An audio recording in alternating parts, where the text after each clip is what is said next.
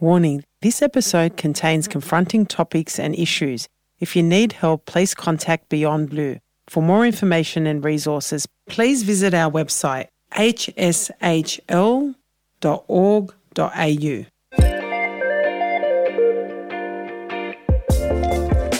Welcome to Finding Sanctuary, our shared conversations into how we think and feel and how we find peace and comfort in daily life. We get together with experts to chat about all things mental health, getting insights and understanding on the struggles of life. My name is Debbie Draybi, and I'm a psychologist and a proud Maronite woman and a mother of three children. And I'm passionate about bringing people together to share their stories, to support each other through life and all its beauty and all its pain. I look forward to hearing from you in this podcast series as we engage in conversations around our shared experiences as a community.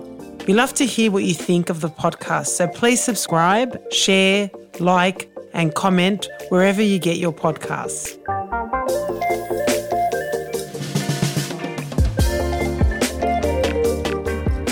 Well, welcome to another episode of Finding Sanctuary. And I'm really excited to be joined by our resident psychologist, Natalie Moujalli, and our counsellor, Eddie Reaiche. It's always great when the three of us come together and conversations always go in incredible directions. And today we're going to be talking about parenting. And we're going to start with the theme around in the earlier years, exploring um, experiences We've talked quite a bit in our preparation around parenting by fear and some of the challenges in those early years, but then also as the kids get older, you know, often then we have this saying of small kids, small problems, big kids, big problems. Thinking about um, some of those challenges in those pre-teens, and then the midst of the teenage years and uh, even early adulthood. So we're gonna we're gonna go on a journey across the lifespan and, and start with those early years. And Eddie, if you want to start, I know that you you know you have this incredible skill mix as firstly as a father and, and a grandfather, but also I know you've got your experiences in midwifery and then more recently your counselling. So I think this you have this incredible mix of life experience, but you've worked across different disciplines. And I'm just really curious around some of your experiences around parenting in those early years, whether it's infancy and early childhood, um, and what some of the challenges that you've worked with um, with families. Mm. Thanks, Deb. You know, the major challenge that I have is going toe to toe with Google mm. because a lot of people are getting their information now off the internet. One of the biggest problems is Google and textbooks and magazines do not know you and do not know your child. So when they give you advice, generally it's the worst advice for the worst scenario. Mm. And it makes people think, I've got to do this or I've got to do this in this way. And they've literally put you into a box and yeah. said, this is how it works. But a lot of people get really bogged down in that and get so stressed because they're saying, by one month, your child has to have done this. By two mm. months, all these milestones have to be reached. And when they don't reach a milestone, I'm seeing a lot of mums who start feeling a little bit ashamed there's something wrong with my child. And they don't want to tell everybody because it becomes a competition. Yeah. And so it's really hard to tell people it doesn't matter because some kids will just develop differently. Mm. And your child is one of 8 billion human beings on the planet. It doesn't mean it has to be the same as anybody else. And I think the more unique a child is, the more special that child is. And that's the sort of message that I like bringing home to a lot of mums. Yeah.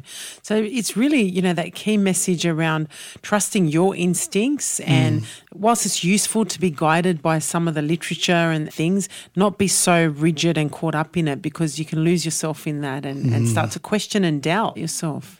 Deb, that's a really interesting point because believe it or not, a lot of mums are great mums. Mm. They just don't know how to let themselves go. Yeah. They don't have enough confidence or faith in themselves. Yeah. But they're the only ones who are spending 24 hours with that child. Yeah. Nobody else is spending that much time. So they know all the quirks of that child. They're mm. starting to learn more about that child than anybody else your mother in law, no offense to mother in laws, don't know better than you do. Yeah. They may have raised their kids their mm. way, and said everything worked perfect for them, but everyone remembers the good stuff, not yeah. the bad stuff. But let me tell you, mums who look after their own babies spend more time, they are the experts of their babies. Yeah. Nobody else is. I'm not. Mm. No one else is. If they start to learn their own judgment and have faith in their own judgment, I think it will take them a lot further and have that relationship with their child so much better. And it'll be a happy child more than what they're going through at the moment. So, what I'm hearing is the importance of trusting yourself because sometimes, particularly when you're first time mum, you can be consumed by fear and doubt and you question yourself because it's a new experience and you become reliant on the opinion of others. Mm. But it's around trusting yourself, but also trusting the relationship that you have, which is unique, that mother child relationship. And as you said, you're the expert on that relationship. No one knows it as well as you do. That's right. Yeah. Thanks, Eddie. I think there's some really strong points there around building trust and connection with yourself, but also with your baby. Mm. Natalie, I know you've got a young family yourself, so you've got definitely got that recency of practice, but also as a professional psychologist, I know you've worked with families as well. I'm wondering, you know, what sort of ideas as you're hearing this conversation, what some of the things that you're thinking about that you want to share with the group? Thanks, Deb. I'm so glad to be here today talking to you guys about this. I think it's something that we don't discuss enough. Uh, when I heard you speaking, Eddie, I like to talk about the term of Googleitis, which is what I used to talk to my clients about, where we just get so obsessed and we drown in the research, and it's uh, it becomes really unhealthy for us. I think we look to Google for comfort, and it ends up terrifying us. So it's like counterproductive to what we're trying to achieve often we look for the labels, we look for the boxes because they help us to explain what we're feeling. Like, okay, I've got all these symptoms. This makes sense. This is what's wrong with me, or this is what's wrong with my baby. It feels safe. Mm. It can feel safe, but is it healthy? It's not healthy because we now boxed ourselves into something that doesn't really reflect reality. Mm. It reflects our fears and our anxieties. So when you speak of that, it really refreshed that for me because I fell into that myself as a mother. Mm. You were saying that, you know, no one knows your child better than you do. You're their mother. But also, our children are different. You know, if we're blessed to have one or two or three or four or five children, you would know that they're all different. They have a different nature. My first child was textbook, easy, slept 12 hours, you know, his two two hour naps and a 45 minute nap in the afternoon, exactly the way the book had spelt him out to be. So I was super confident with him. It was easy. Then I had my daughter, and she would sleep maybe 10 minutes to 20 minutes at a time and scream the house down. And I thought, what am I doing wrong? What's the difference here? Like, I'm the same mother and they're my children, so it should go the same, right? But it didn't. So I really started to doubt myself. I was looking for safety in these boxes and these labels. I was Googling, like, why isn't this child sleeping? I cracked one day. I couldn't take it anymore. I couldn't take the lack of sleep. I called a sleep consultant and I said, you know, this is my second time around. I don't know. I don't understand what's happening. Why isn't this child sleeping? What am I doing wrong? She said, Are you doing all the same things you did with your first? I said, Yeah, I am. She goes, Well, you know, it's a different baby, right? And I said, Yeah, I do. She goes, But you're the same mother. And I was like, Yes. She said, So have confidence in who you are as a mother, and your baby will follow you. Mm. She may not follow you the same way your son did, but eventually she will. And you have to have the patience and the confidence to see it through. And I thought, you know what? That's so true. We doubt ourselves so quickly. Quickly, what am I doing wrong? What am I doing wrong? Go to Google, go to the label. Where does this not fit? Mm. But really, it's just our anxiety to, to try to get to the other end of this because it's so uncomfortable to sit in the unknown. Yeah, absolutely. I think I mentioned earlier that there is this fear of the unknown being a first time mum, but there is also this fear and uncertainty that emerges when you have other children and, and it's different. It's a different experience because we expect that we have more experience. It should be easier. Mm. But I mean, you've just highlighted that no, it doesn't work that way. It really doesn't. And each child, yeah, is different. And whilst you're the same, you're, you're dealing with a different human. And also, you think you're the same. Yeah. But No. but you change. You do Yeah. You change. grow. You grow. Absolutely. You're a different person every time. Every Yeah. time. Every pregnancy is Yeah. different. Every child's different. Every scenario is different. That's right. And you're different. Mm. But always the better Mm. but it's just the confidence part that mm. drags you down. Yeah. Because you know what you're doing. You did a great job the first time. You're going to do a great job the second, third, mm. fourth, depending on how big your family's going to be. But you just have to get that confidence back to say that what I'm doing is right Absolutely. because you're the one who's looking after that child, and that child is looking for you to help look after it. So sometimes, you know, our expectations on ourselves grow the more kids we have that we should know, we should be more expert. And if they don't respond in the same way, then we're thrown off, aren't we? And we probably a bit harsh on ourselves and then we start to lose that confidence. Natalie already shared with us from FOMO to JOMO, and now we've got another catchphrase that she's kindly shared Googleitis. Googleitis. Come up with the best team. I know. These, are, these are great. These dictionary, I think. going to create a Natalie dictionary. I like to stay young and hip. yes, you, You do. know. You got to keep up with the kids, Doing I try my best. So thinking about that, Googleitis, and we have Google, it's a good resource, but then we have access to incredible amount of information overload, uh, which I think, you know, you've highlighted does create anxiety and uncertainty because sometimes the more we know, the less confidence we have because we're just overloaded with this information. And both of you have tapped into that around almost losing ourselves in that information mm. and losing our confidence. Mm. Eddie, did you want to just explore that a bit more around some of the examples you've seen in your practice? Now, I'm going to throw in a bit of a spanner here because everyone talks about Google, but let's do, talk about the next step. What's coming up? What's after Google? And you know it's going to be AI. Yes. Mm. So we're going to directly put a question in there, and AI is going to tell us what to do. Again, AI does not know our child. Our AI does not know who we are. Mm. AI doesn't even know what culture we're from and what our own expectations are. Mm. So it's really important. I see this with pregnant women as well before they have the child. And the phone calls that I get, it's always Uncle Eddie, Mm. is this normal? Uncle Eddie, what does this mean? Mm. Um, can I not eat fish anymore? They told me not to eat fish. There was a study done about people who were eating fish from a certain region. I said, it's not that bad. And so a lot of the times I'm dispelling the myths that are around. My whole time during the perinatal period, from when they get pregnant to when they have the child, is dispelling the myths mm. because it causes fear. So imagine going through all those fears and not coping with that and then having a child. And then you have a whole new set of fear where am I doing the right thing? Am I not doing the right thing? Mm.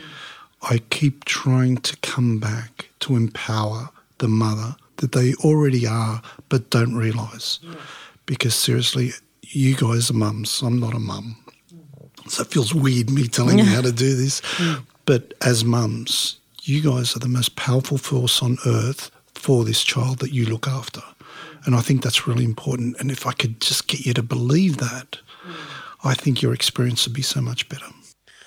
So, a mother who believes in herself and her ability to respond to and to recognize the needs of her child, what does that look like? So if a baby cries, it's crying. Why does it cry? How many reasons are there? is it reflux? We love the reflux. We love the oil rubbing on their stomachs, the gripe water, or the ensorn that they have, or whatever we give them. Or mm. do they just want to be nurtured? And when you hold a baby, the first thing that your mother in law will say, or someone else, and I'm going to say this so wrong because it's in Arabic, lat بيتعود عليك. Yeah, If you yeah. do- لا did I تعودوا say- على الحمل. yeah. Yeah, yeah, yeah, yeah. So in other words, you're going to get him used to carrying him. I don't know whose mother in law you're talking about, but my mother in law's perfect. Okay. she's, she's obviously Putting it listening. out there. Just just in case you're listening. Someone's got some brownie points. Uh, the point I want to make babies don't think. Freud would call them 100% id. they're just instinctive. They don't know different. All they know is hunger, poo, pee, and security. That's all they know. They don't know anything else. They don't know about, I'm going to get used to getting held. They don't know that I'm going to torment my mum by keeping her awake. They don't know any of this stuff. They just feel. They don't think. They haven't developed that yet. So it sounds like Eddie, you're saying that we need to just feel and mm. not think. You know, you said that earlier about like we've lost the connection between mm. the feeling mm. and That's now right. we're overthinking. And so if you feel, if you go back to your instincts that God gave you, because you're built with these instincts, and I still feel weird about telling you how to be a mum, but if you go back to your own instincts on what you think is right, because remember, and I'll keep saying this over and over again, you're there with that child 24 hours a day. And when you had your daughter, who was always waking up every 20 minutes or whatever, it wasn't until you reset yourself and said, mm. I have a new child, that your approach would have changed. Yeah. But just resetting yourself, you didn't need a whole bunch of knowledge to do that. When you work that out and go natural on how I do it, things would change because the babies can feel what you feel. Yeah, well, actually, when I forgot the textbook, hmm. because with my eldest, yeah, the textbook was perfect. It worked. He fit. So that made me feel good. But with the second, she did not fit. So it made me feel horrible and it made me feel like I was failing. So hmm. I think we need to have an open approach to the resources that are out there are excellent a lot of the times, but we have to be flexible with what fits and what doesn't and what's beneficial for us. Hmm. That's a really important point that I want to talk about mm. because it's one of these things that you start to feel like you may be a failure. Mm. I did some work on perinatal depression in Middle Eastern women, and what I found was the empowerment, the women empowerment, was almost non existent because when something is going wrong, the first thing they feel is, I'm a failure as a mm. mother. And a lot of times they feel, I'm a failure as a wife mm, Yeah. this failure that they feel is is not right. It doesn't it's not worthy of being mentioned because you're not a failure as a mother. As long as you love, how can you be a failure? Absolutely. And it sounds like such a contrast because here we are applauding the men, right? The men's groups and the men who are sharing and being vulnerable and self reflective. And we're going, that's amazing, share your feelings. Mm. But then when we're feeling vulnerable and soft, we feel like we're failing. Hmm. Mm. Does that make sense? It's- Makes a lot really, of sense, yeah. It's highlighted as, as, as such an issue. That's really sad when I hear it. It really is sad. Working with women for a lot of my life because Yeah. of nursing and all that stuff, I kind of have a sense and empathy towards women and the plight that they have and where they literally suffer in silence. And suffer in silence is what you do between nine o'clock at night and mm. six in the morning because you feel you're the only one awake, you're the only one with that child, there's no one, everyone else is asleep. How alone do you feel?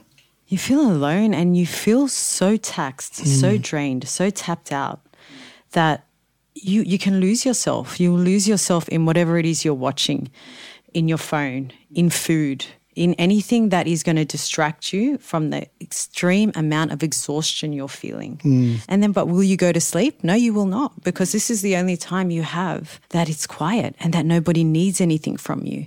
So, what our body and our soul needs is sleep. Mm. But because we are so kind of starved from just that, that downtime and that quiet time, we do the exact opposite of what we need.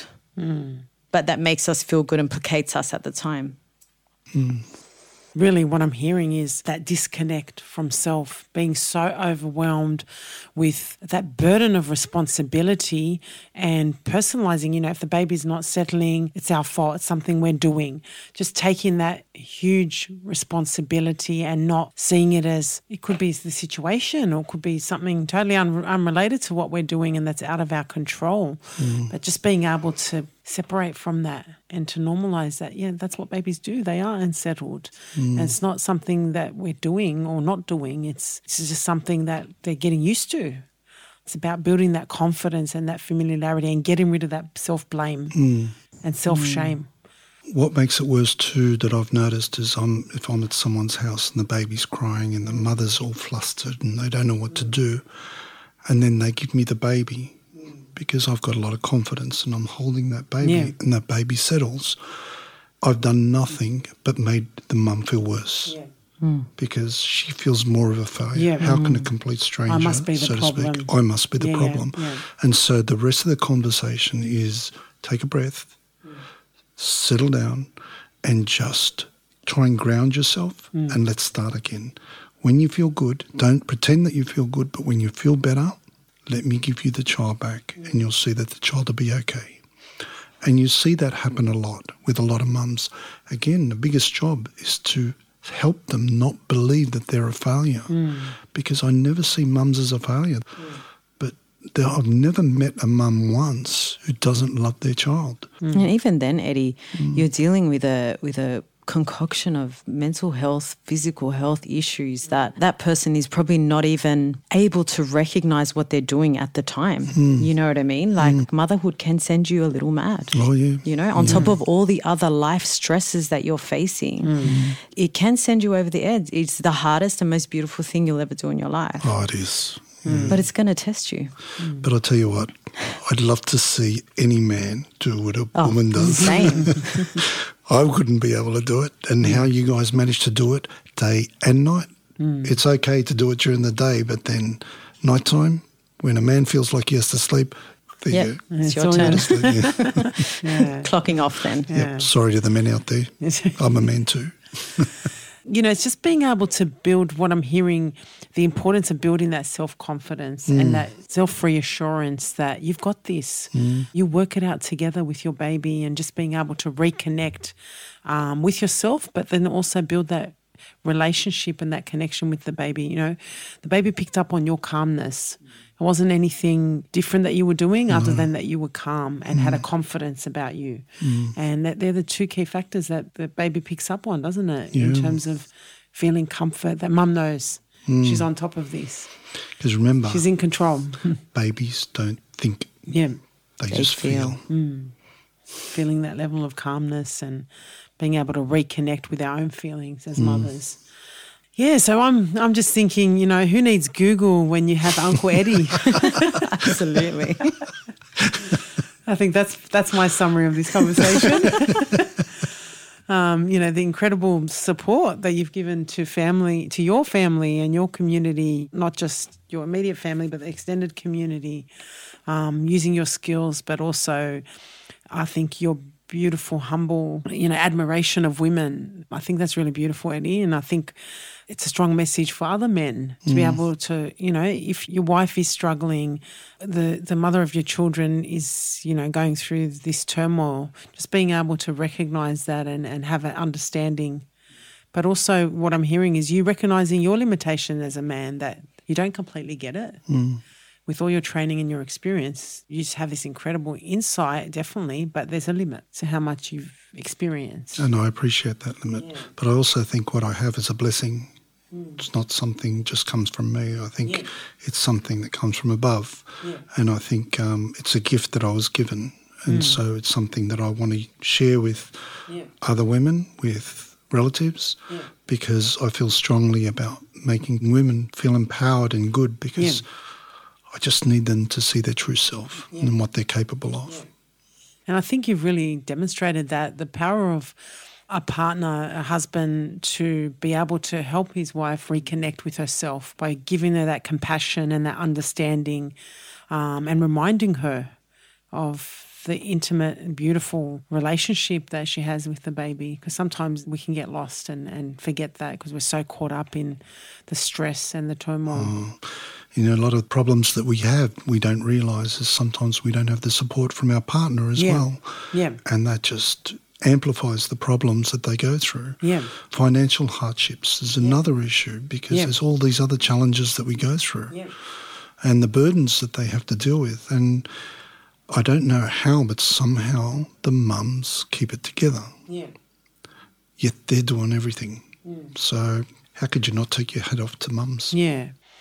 I understand, like, even in terms of that financial hardship, you know, women often have worked and then become mums and, and that they lose that financial independence as well. So again, mm. that, that dynamic changes too and it creates more mm. pressure and mm. more feelings of inadequacy and not contributing in the same way. And it is a perpetuating cycle sometimes when we have children and the dynamic shift. And then we have the incredible mothers who work and raise children yeah, mm. and And study. and study mm. In your spare time, you know. in your spare time and how they balance that and those feelings of inadequacy. It's like you Yeah. they would feel like they're always kind of, you know, dropping the ball somewhere. Yeah. And that's hard to deal with as well. Mm. Oh yeah, yeah. I mean, look, that's something I've grappled with quite a bit. I still think, you know, you you feel ripped off either way. You're not spending enough time at home with the kids, but also, you know, even at work when you're having to sneak out at three o'clock or whatever to do things, there is not that there's judgment, but you're feeling like you're not contributing in the same way mm. or to the same level mm. um, in both spaces, whether it's at home or in the workplace. So it is. It's hard. It's a mm. juggling act. It is. It's funny though that sometimes I grapple with this with some when I have couple therapy, mm. and the husband says I work as hard. I work like a dog. And this is mm-hmm. their words, not mine. Work like a dog. When I get home, she wants me to do this. She wants me to do that. Mm-hmm. And I said, mm, your work starts at seven, finishes at four. He says, yeah, but it's hard work. And I said, her work starts at twelve midnight and finishes twelve midnight. So that's 24 hours. And that means no sleep, none of this, none of that, not doing anything she wants to do, but catering for the child. And it's unpaid. And it's unpaid. and where's the recognition? Mm. There is none.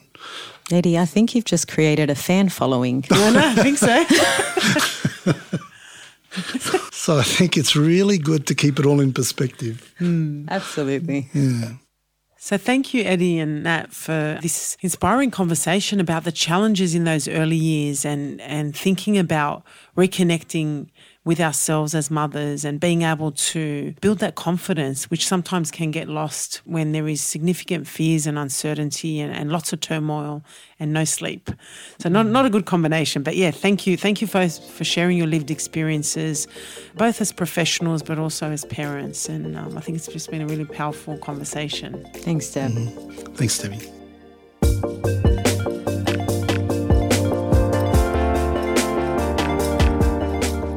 Hope this episode has helped you find sanctuary in this exciting journey of life.